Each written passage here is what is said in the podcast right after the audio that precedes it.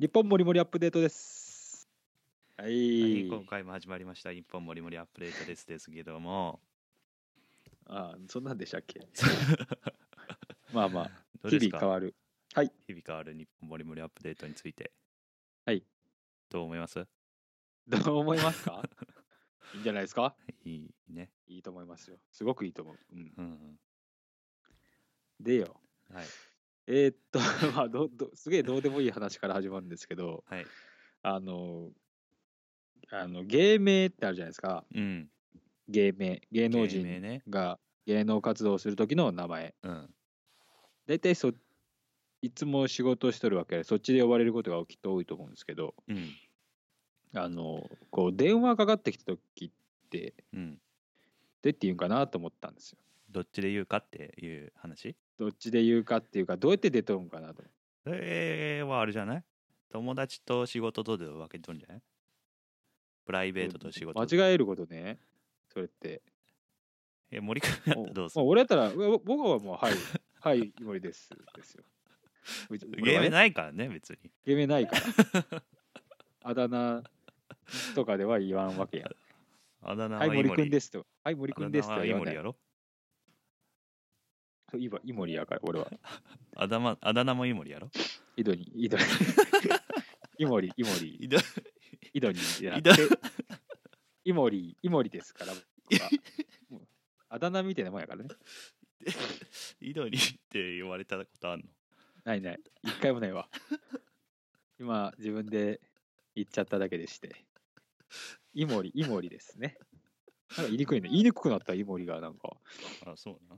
おだからほ他のなんか結構ないろんな人いるじゃないですか、うん。まあひょひょっこりはんとかはまあ確かに。ひょっこりあんですっていうかどうかって話をそうのん。言うとしたらよ例えば。したらね。すごいどういうテンションで言うんかなそれ、その場合でも、あるんかな？それな、そのひょっこりはんとかなんていうか、完全な芸名とさ、もう名前半分半分。風な芸名とあるやん。半分半分の？半分あ名前風の？名前風完全な名前あでーはいひょっこりはんですはないんじゃないか。あはいひょっこりはんではさないよなないさすがに、うん。ね、なんかもう狙っとるもん、ね、狙ってるもしもしブルゾンちえみです。はは半分半分のやつは。ああそういうこと？どっちでいくか？ありそうじゃない？もしもしうん。ブルゾンちえみですっていうのは。うんまあね。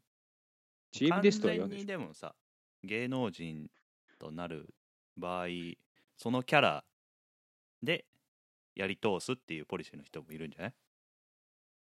えー、だからもうひょっこりはんを例に挙げたら はい。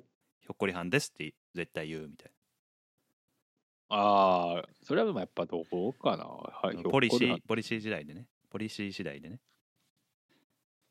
ああ、でもどう、まあいや、あんま言わんのかな、今時。なんとかですっつって。電話かか知らない番号から電話かかってきたと。あー知らない番号から電話かかってきたらどうする？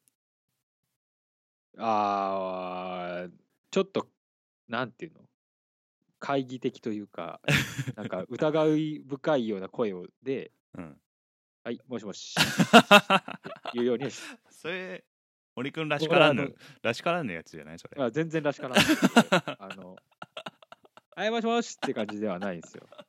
これは結構懐疑的です。全然違うやんいや、なんか、いや、結構やっぱこう、いやまあ社会人それはわかる社会人わかるわかるけどそう社会人になってからすごく変な電話多いんですよ。ああそれあるねなんかどっから電話。電話番号知ったかどうか知らんけどってやつねそうそうそうそうそうそう。あいつね俺、き本当ついこの間も、既婚者の方ですか？とか言われて、いきなり？いいきなりよい。きなりそれなしかも仕事の携帯、仕事の携帯にですよ。名乗らず。えあななんか言ってました？まあまあ、現場で撮ったんでうるさかったんで、聞こえなかったんだけど。で既婚者の方ですか？えなんとからかんとかって言って。けって感じよねそう、あーさあ、まずってなるって。っていうのが多いんで、ちょっと回なんですけど、まあまあ、芸能人の人はどうやって取るんかな、結局分かりませんっていう話ですね。そうだね誰も結論は知らんし芸能人じゃねえから。知らんしなるなるんですけどねうんちょっとあの芸能人の人き教えてください。ということで、まあね今日はそれが気になったんで、それをねオープニングに持ってきましたけども、お芸能人っつったらやっぱりあれだよね。まあプロとしてねやってるっていうところは歩きますけども。歩き 歩きますけど。歩きますけどね。はいはい一方でねまあサラリーマンと呼ばれる人たおちに対してはい。最近騒がれてる働き方改革ですね。はい。今日はそれをテーマに。そうこれそれはなんだ。たちょっとあの持ってき方が無理やりすぎてちょっと多分動揺しとるのかなっていう気がする。無理やりかな。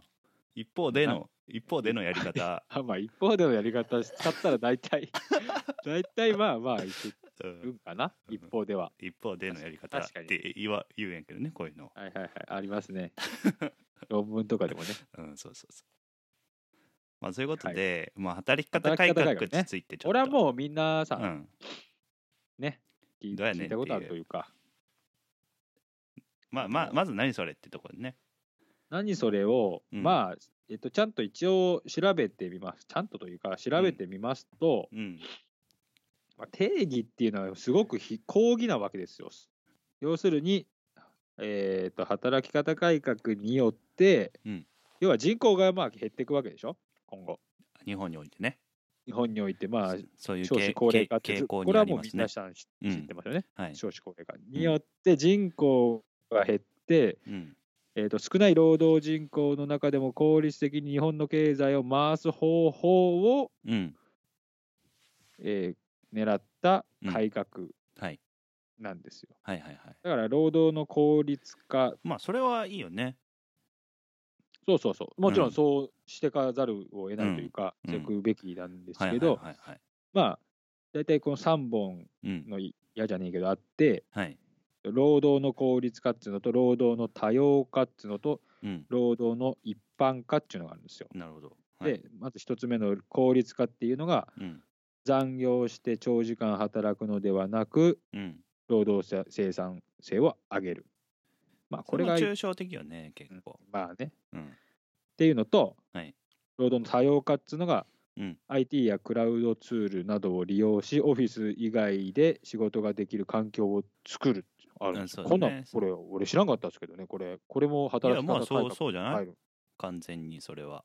テクノロジーの力使って、えーやらんでもいい仕事するっていうのは絶対必要だと思いますね。なんか方向的にはそうなんですけど、うんうんこれも働き方改革って呼ばれとるんやなあなるほど。これは知らなかったんですけど。はいはい。で、3つ目が労働の一般化っていうので、うんうん高齢者の雇用、うん、育児中の女性の労働参加促進。だから、要は、これまでリタイアとか言われとったようなとか、働くことが難しい方も、あー、うん労働、労働、まあ、これもあんまり言いたくないけど、労働してもらおうと。まあそれはだってそれに対して対価払うんだったらいいよね。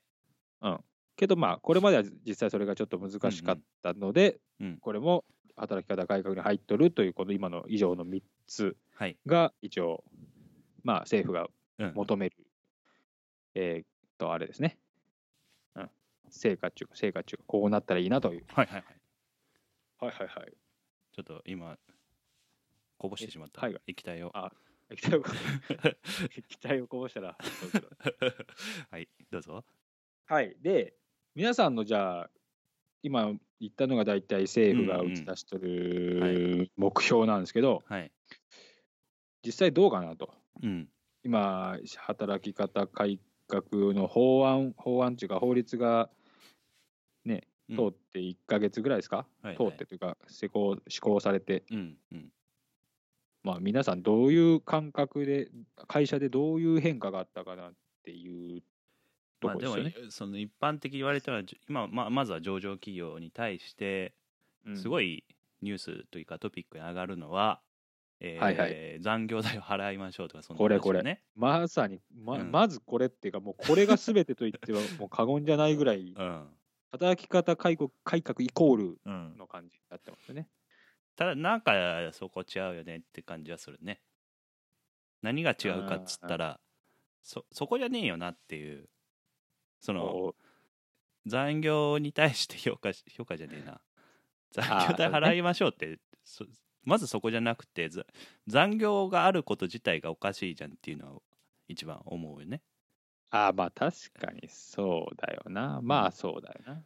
であと今まであったような残業を自分の収入に含めているっていうのもおかしくて残業なしでも普通のある程度の収入がある,、えーあるね。社会がうん。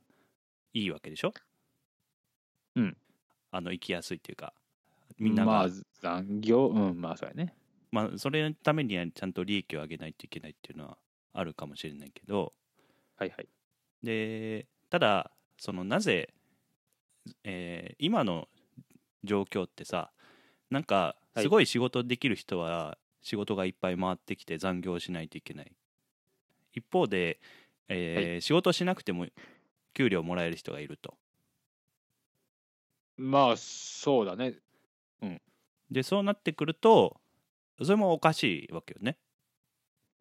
まあねボケっとしとっても、うんでもその人に対しても給料払わないといけないっていうのが今の社会。うん、特に日本においてもうんうん。ね、そうそうそう。うんまあ終身雇用とかさああのそういうなんていうか暗黙の了解みたいなところがあるからだとは思うんですけど。そうね。だから今日はそうね。はいはい。だからそこの改革がまず必要じゃねえかなっていうのは思うよね。残業代がどうだっていう前にねまずまあはその残業じゃなくてはいはい。残業しなくてもある程度の、えー収入がある、うん。社会。うん。で、そのためには利益率を上げないといけない。であの振り返ってみると、うん。えー無駄な出費が多いよねっていうのは多分あると思うのね。でそれは何じ何かっていうと働かない人が多い、働かない人会社において。そうそうそうそはいはいはいはい。ああそのに、えーなるほどね。その要は生産性の低い社員うそうそうそう。そが多い、ううん、うん。でそのあるね。でも同じコストがかかるわけやからさ。そうよね。しかもなんてか知らんけど年功序列で給料上がっていくわけやからさ、まあまあそのもしそのできないできないというか、うんうん、しく仕事をしないしなくてもしなくてもね、うん、くてもね、うん。最悪。上がるね。うん、上がる上がる。けど上がるわけやからさ、なんか上がるね、うん、うん。でそれがなんか一般的な制度というか福利厚生みたいなになってるけどそこがまず変えないといけないポイントの一つかなと思いますね。そう。でそれはもちろん仕事ができる人に対して、うん。あのなんかアドバンテージはきっとあるうんうん、それは全然いいよね。とは思いますよ。あの、会社。うん。うんた多分そうでしょ？どこの会社も多少、うん。うんで多少って今言ったのがうん、いほんま多少なんですよ。や確かにそうね。せいぜいみたいな。例えばせいぜい月5万円とかさ、うん、そうね。プラス3万円5万円とか。うん、それってよって思うよ。少なくねえかっていう。そうだね。いや5万円でもまあおおまあでも大きいとは言えんよな。うん。すごく成果出す人とポケーっとやっとるやつ。うんうん。が例えば月30万円っていう、うん。なんも何もせんでも同じぐらいもやる中ですげえできる人がプラス5万ってそうやな。少なってなるじゃないですか。そうやな。50万円と30万円やったらそらせねおや,、まあ、やる気もがぜん出るみたいなとこあるけど。そうそうそうそその程度でしょ？う。うん。そうだね。みたいな俺も今までちょうどまあ大体10年ぐらいうんサラリーマンをしてきましたけども、うん。まあ給料なあそんなこの10年間の苦労ほど伸びてない気はするみたいなねなるほどね。なんかそこはちょっとあるかなだももちろんその会社として利益がちゃんと得られてないと上がらないっていうのはそれはそうだけど、うんうん。まあ、それ以上に無駄なことが多分多いんだと思そうね。というか、まああの星葉さんから先ほどいただいた資料を読みますとう。うん。まあみんな実感してると思いますけど日本ってこう辞めさせづらいうん。解雇しにくいうん。文化ですよね。はいはいはい。だからそういうそうそうそし仕事しない人でもいや、首切りにくいじゃないですか。ううんうんでってなってくるとそうだと思うね。そうなんで切れないんですかね。分からん。わからんのか。いやでもその歴史的に言えばあのえー経営者と労働者の関係性のうちの労働者の権利の主張ではあるよね。え、何が？だから働いてるは働いてるんだからなぜそのあ能力がないからって言ってクビにするのっとていうのはまあ人権的な意味も含めてね。いやー、まあそうか、そうか。じゃあ、なんか契約書にそれ書いといたらいいんかな。まあねそれはあるかもしれない。だって結局は雇われるあわけやから。そうそうそうそうそうそう。なんですよ。そそれじゃん、まず、うんうん。もうまずは、うんうん。一番最初に。うんうん。そうだね。人権っていうか、でも、うんだって雇ってください、まあいいですよ、だからっていう試験を取ってきたわけよ。えっとだからその辺まあ昔すごい昔ね、えー昔はだから、はい。労働者といったらロボット的な感じ？うんだ与えれられた仕事をししましょうと。肉そうね。肉体的にね。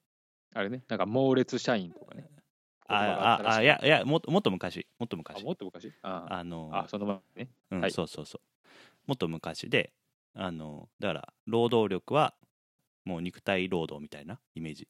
まあね、うん。まあ今もちょっとあるけどな、まあまあね。ね。うん。でそれは、それについてはさあの、ぼさっと何？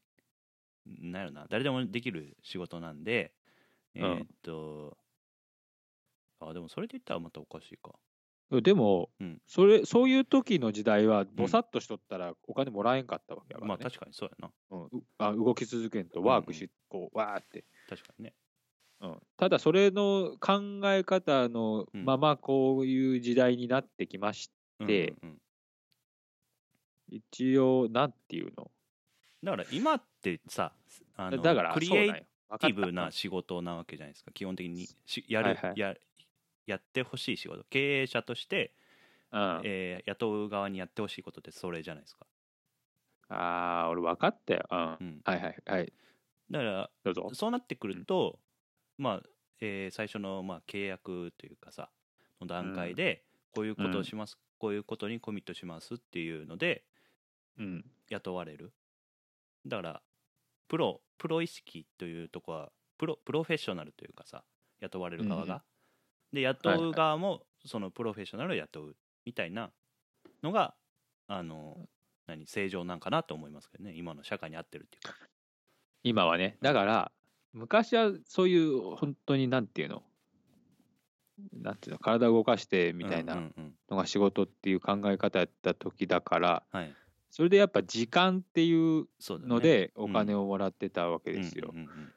今は時間じゃないっていうところですよね。かんね。ずーっとその時間に対してお金を払うっていう考え方で来てるんで、うん。8時間は働くというか、うん。8時間会社に拘束されていれば給料がもらえるみたいな、うんうん。そうやね。そういう発想が生まれてくるわけよ。うんうんうんというか、まあ、それが当たり前みたいになってる、そうね。完全に当たり前になってると思うね。完全に当たり前になってるでしょ。うん。うん。8時間っていう、もうみんななんかなんか刷り込まれてるうんもん、もう生まれてから。うん。8時間働くっていう。うん。で、それが残業、うん。そっからが残業。そうだね。みたいな。だから、完全にそういう話よね。うん。だからざ残業自体のその時間区切りで考えるから残業っていう発想が出てくるわけでだあれやねせなんか成果をうまいこと定量的に判断できればうんいいんだよね。だから、まあ、だからそれはあれじゃない？そのもちろん定量的に判断するっていうか例えばそれを売り上げで判断するってもいいとは思うけど、あの結構それだけじゃない部分はあると思うよねはいはいはい。例えばプロジェクトを成功させるっていううん。なんかのプロジェクトねを成功させるっていうのもあるけどその過程の部分もまあ重要だったりするわけ評価する上でねもちろん最終成果っていうと。必要だとは思うけどねまあまあ、両極端ではいかんとは思いますよ。うんうんどっちかってことはないと思うけど。あのーそのちゃんとした何？成果というかその人の、えーうんコミットしたあの何？部分を評価する機能それが上司なのか、はたまたそれを評価する AI なのかは分かんないですけど、うんうん。まあ、それは必要な要素かなと思うけどね今後。その給料を決めるとかそのあの仕事を仕事をするじゃないけど、給料決めるになるかな最終的には。例えば AI とかにやなんかそういう管理をさせるん。であれば、もうもっと目標をめっちゃひ細かくする要は、うん極端に言うと1日単位の目標を設定うん。させてそれを達成したかしてないか。うんうん。まあね。に例えばしたらよ。うんそしたら明確になるじゃないですか。うんまあね。アウトプットが。なんか1週間で達成しなさいでもまあいいとは思うんやけど、うん。うん、そうしたら月かボケとして、まあ、水曜日ぐらいからまあいやるか。やもうそれそれでもいいと思うよね実際。いやいいんやけど、うん。達成できればね。そうそうそうそう。最終的に達成できればだからそこは時間の概念はもうなくて。うんうんうんで時間の使い方も自由で。別に、な。えー夜寝ずに徹夜でやってもいいわけやん実際。そうよね。あとの時間な遊んでてね。なんすかね。だ逆 逆に、うんえっと今例えばフリーランスの人とかって、うんうん。要は自分がやっただけそうだね。うん。の給料になるわけじゃないですか。だから会社と個人も雇われてる個僕人も僕もあのこれ大学の時から言ってることですけどフリーランスエンジニアっていうのは僕の理想で、はいはいはい。だからいろんなとこに雇われる。で仕事をするっていうエンジニアが最高だと思っててで、うんうん。えそこであの問題になるの。これな前も言ったかもしれないけど問題になるのが、あのえーっと例えばそのその会社しか知らない特許だとかその独自技術が漏れるたりするじゃんっていうのはあるけどだそれもフリーにすべきフリーっていうかさそれは倫理観でもあるけど、まあ、それもフリーになったらまあもっと流動的だしでそれぞれそのあのそれこそあれだよね。そのえっ、と評価社会で言ったらさ、うん。うん。あの他から評価されてその人の価値が変わるっていう社会においてはさそんな人の秘密をリークする人なんて信用できないから雇われないわけじゃないですか。もちろんね。うん。うん。だからそういう意味でもそういう評価社会っていうのは重要なポイントになるやろうし。だからうんん。まずはそのあとはそのさっき言った一つ何やったっけ？え？ーっとまあ時間の考えあ方はいはい。を改革しやしましょうっていうのとうん。あとは人材が流動的に動く社会。だからはいはいはい。フリーランス全員フリーランスでいいと思うよね。あ実際。あそうそう。だ経営経営者っていうかさ、お金を出す人とか、うん。こういう事業をしたい人っていうのがあって、うんでその下っていうか実際に実動する人はフリーランスでやってる人がいっぱいいるっていう構図がすごいああいいな僕もそれでいいと思う。例えば、うん、いやもちろんそれがいいうん。というかそれがいいんですけどうん。今の会社っていう枠組みでそれを考えたら、うん。いやその枠の中でさえもそのそれになればいいかなと。要あはあいや俺もそれを思って一回前の会社でその労働組合に対してそれを提唱したけど全然あの あれできんかったけどさ。だからいやあの僕は今笑ったのはそ,、うん。その小島さんに対して笑ったんじゃなくて、うんうんうん。労働組合に対して笑ったんですけど やっぱだからあのー例えばエンジニアをいっぱい抱えてる社会社だったらえっとそうそうぶ部署ごとにそれぞれのエンジニアを抱えてるけどあのどこの部署でも行き来できるようになればいいよね。そうよ。だからこういう仕事あるけどできる人いるみたいなんで、うんうんうん。それが一番理想よね。そう。でそれで手が上がらんやつは給料が少ない。それでそうそうそうそうそうそうそうめっちゃそれは評価しやすいよね。だからコースを持ってるかどうかっていうのがやっとそこで出てくると思うよね俺そうそれがいいよな。だってそうやんっていう話よ、そうそうそう。雇う側からしても優秀なやつの方がうんやってほしいやん。うん。うんうんやってほしいし。でそうだね。それに対して対価だから払うでだからそれを手挙げでんようなやついけば残業のかいあ残業っていう、あのー概念はなくなるはずやからね。だってうん。コースでさコースもそれぞれ人によって1コースの値段が違うくてねまあね優秀な人は1コース例えば2万円で3万円ですよで違う人は1万円ですよみたいなうんうん感じになって格付けがされていってでこの人やってくれたらプロジェクトはすごいいい感じで動くけどあのお金はちょっとかかるよと。ああ、そっちの方が分かりやすくていいよね。うん、で、プロジェクトで、このリーダーやりたい人つって、そうだね。で、リーダーななるで、プラスうんな、そうだねな何円とかで、うで、ん成功したら、じゃあ、みんなで何円うんプラスみたいな。そうだね。モチベーションも上がるし、うんうん。その方がさ、そのあっちのプロジェクトとこっちのプロジェクトでどうのっていうなんていうかもっと面白い感じになるよね。だから運動会的な感じでね。運動会ってなんか盛り上がるじゃないですか、なんか知らんけど。なんか知らんけど、まあまあ、それはまた違う目的もある。いや運動会ってさ、なんか盛り上がらん？なんか知らんけど本当に。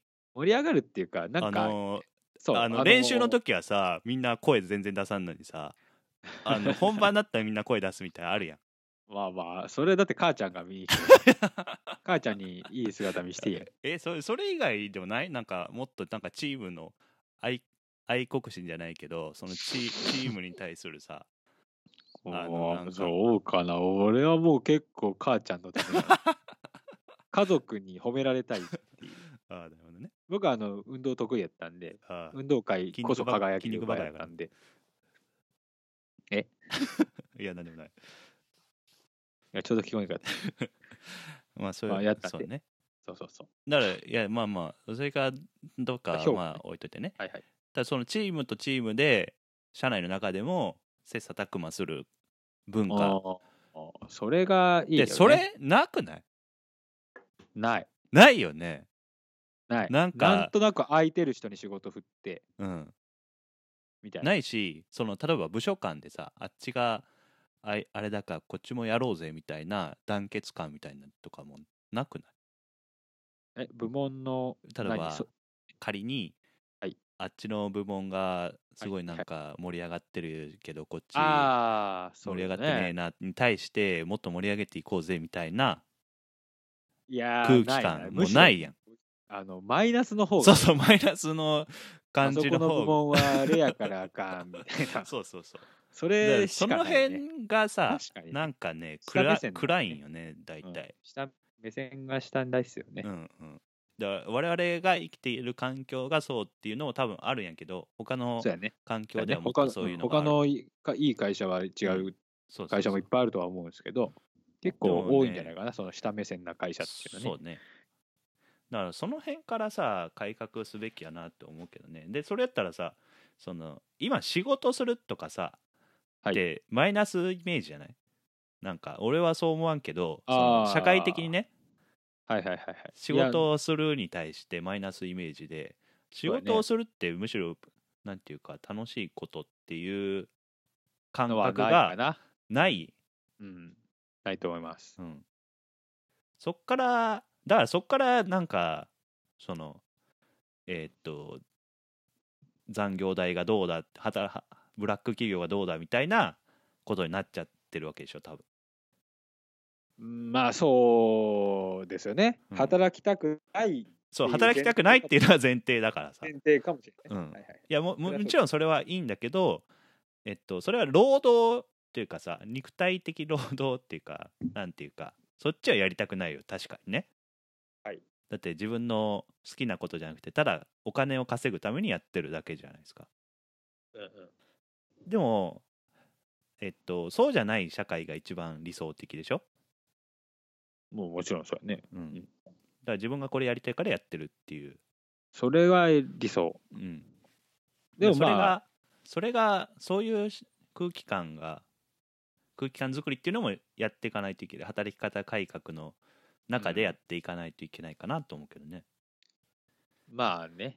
それはまた多分の、なんかちょっと今回のそれとは、そまあね。とは違う方向ではあると思うね。うんうん。今回のは、そだからのもう働いた分は払いましょう そうそうね。理不尽なことはやめましょうっうんうん。ていう多分法案なのそうで、そうね。まあ、そこは本質なんかもしれないけど、そこの前にというか、う んまずはうん。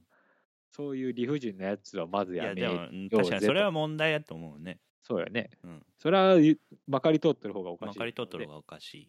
うん、それは正すべき。うん。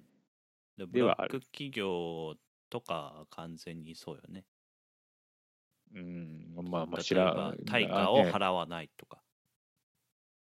でもね、難しいよ、そういうとこって。ブラック企業はブラック企業のままなんじゃねえかなって気はせんでもないんですよ。うん、でもそそれはでもさその経営側が性格悪すぎるっていううんのが原因だったらそれは問題だよね。問題やしけど、でもそうじゃないとブラック企業なんていやいやでもその頑張ってるけど利益上がらない、うん。今はっていう会社もあるはずじゃん。ああ、1年後はえっと多分利益上がるこんだけういいあのものとかサービス作って、利益出ますよだけど今は辛抱してねみたいなに対して、うんうん。えっと労働者側がそれを見越してジョインしてるにもかかわらず、うん。えー思ってたのと違ったに対して労働者側がブラック企業だっていう場合もあるわけじゃない？多分。ああ、まああるやろうね。それはある。でもそれはそれでなんやろな。その労働者側と雇う側のコミュニケーションの問題なのかもしれないけどだって、でそうなってくるとさ、もっとまた出てくるんだけど入った会社辞めにくいっていういや、僕がはああるのが問題かなと思うけどね。僕はもう極論それだけやと思います。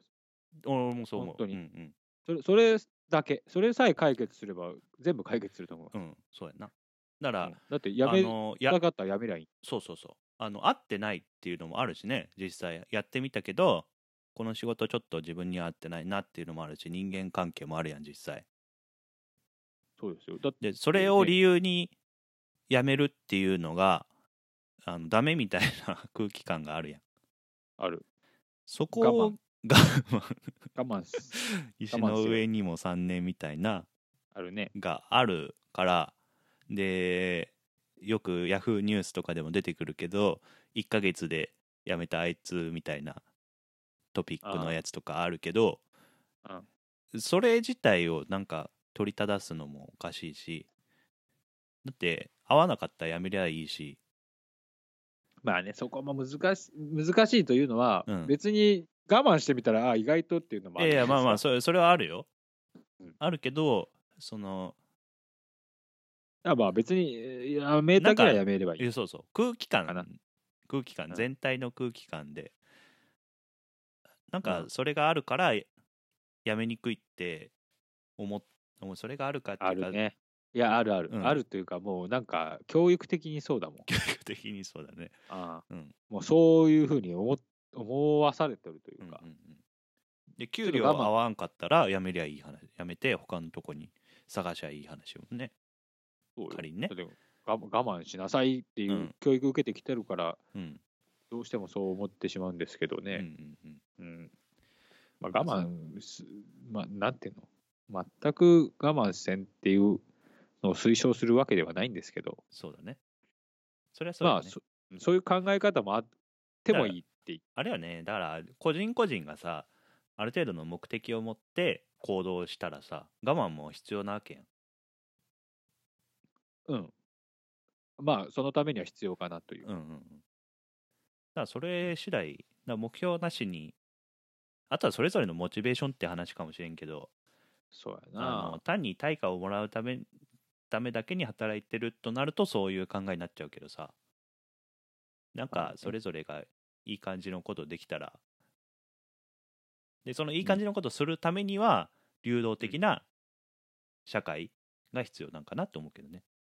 まあ、そうだね。そこがもうちょっと、こう、緩やかになると、そうね。生きやすくなるよな、確実にな。うん。もう本当に嫌で嫌で、でもやめれないみたいな人もおるしね。絶対おるよそれは。うん。うん。生きて、生きていくためにみたいな。うんうんうん。それもかわいそうなとこあるよね。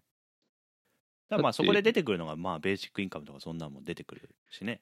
考え方としてね、だからね、あの、あれ、2, 2チャンネルのあのひろゆきさんの話やと、フランスは失業うん。手当みたいな、えっと、なんかろ6今までの給料の6割をもらえる。6割ぐらい出るんよね、うんうんうん。何ヶ月か。はいはい。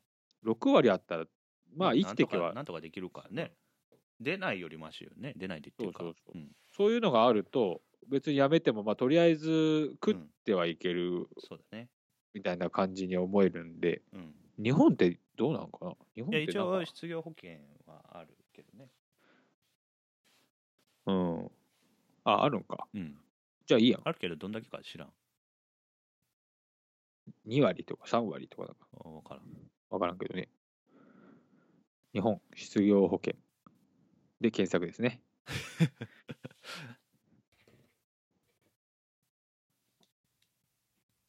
えー、何や？あーどれですか？のほほほえー失業保険をもらえる日数は、うん。なんかちょっといろいろややこしいんですけど、90日から360日の間でうん。それぞれ決定されます。あ退職した日の年齢、あーなるほどね。雇用保険のうん。非保険者であった期間、うん。要はどんだけ働いたかみたいな話かな。そうね離職の理由。あーやって、あー確かにね。自己都合とあれと変わるからね。ああ、そうそうそう。いやまあそれもおかしいよね。あまあおかしいわけじゃないけど。大体、うん、そうそうなったら自己都合にしづらく しづらくなる。そうそうそう。そうなんそうなんですよ。あーでえー。自己都合にすると退職金も少ないからね。あ、いや、すみません、一応ね、支給額。はいはいは、えーっと離えー離職日の直前6ヶ月間に決まって支払われていた賃金、うん。6ヶ月の賃金を180で割って、うん。その50%から80%、えーえじゃあ多いやん。割と。えーっと、180で割るってことは、サブ6、18やから30日か。うんうん。サブ6、だから18。あ、だ6ヶから月だから30日、半年って6ヶ月。でしょ単純に、あ、1日でか。うんその5、5から80、あ、いいやん。いいやん。めっちゃ。そうだね いい方や。うんまあ、ちなみにその直前6ヶ月の賃金には賞与は含まれないないということですねなる。ほどねでも、十分や。例えば、うんなんや。え ?30 万やったら20何万円はもらえるわけやんな。うんうんえーそうなんやな。そんな悪ないですね。でもそれを恩恵を預かったことないから知らんかったああ。転職の時は、速やかに転職。速やかに。速やかな転職やっうんそうそう。次の日であやったから。た。間髪入れずにね。うんそうそうそそうか。別に、だからそう考えたらね、気は楽になりますよね。うちょっとね。そうだね。これまだ話したいことあるんですけど、うんちょっと長くなっちゃったんで、うんうん。一旦第1部は、働き方改革はい第1部、一部。第1部は、はいはいはい。だまあ今回第一部の結論としたら、はい。えーまあそうですね。その残業っていう考え方を変える必要がある。ほ本来今今、はい。言われてるのは残業代払いましょうとかそんな話を言われてるけどそもそも残業代の考えを変えるべきじゃないかっていうのと、あとは流動的なはい人材の、人材の流動性っていうのを上げたらいろんなことが解決するよねっていうのを、うん、えーまそうです。あ、考えを上げましたというところですね。お願いします。これは本当にお願いしますおよ。願いしますっていうだか全員がそういう意識になってほしいから本当にお願いしますよね。そう、お願いします。本当に。そこを本当にお願いします。あの、うんこうなるべきなんうんですよって、ね。我々は思ってますよという。日本をアップデートするためにはそれが必要ですね。そうそうそう、そうなんですよ。ということで、は今回はい第一部はい終わります。さよなら。さよなら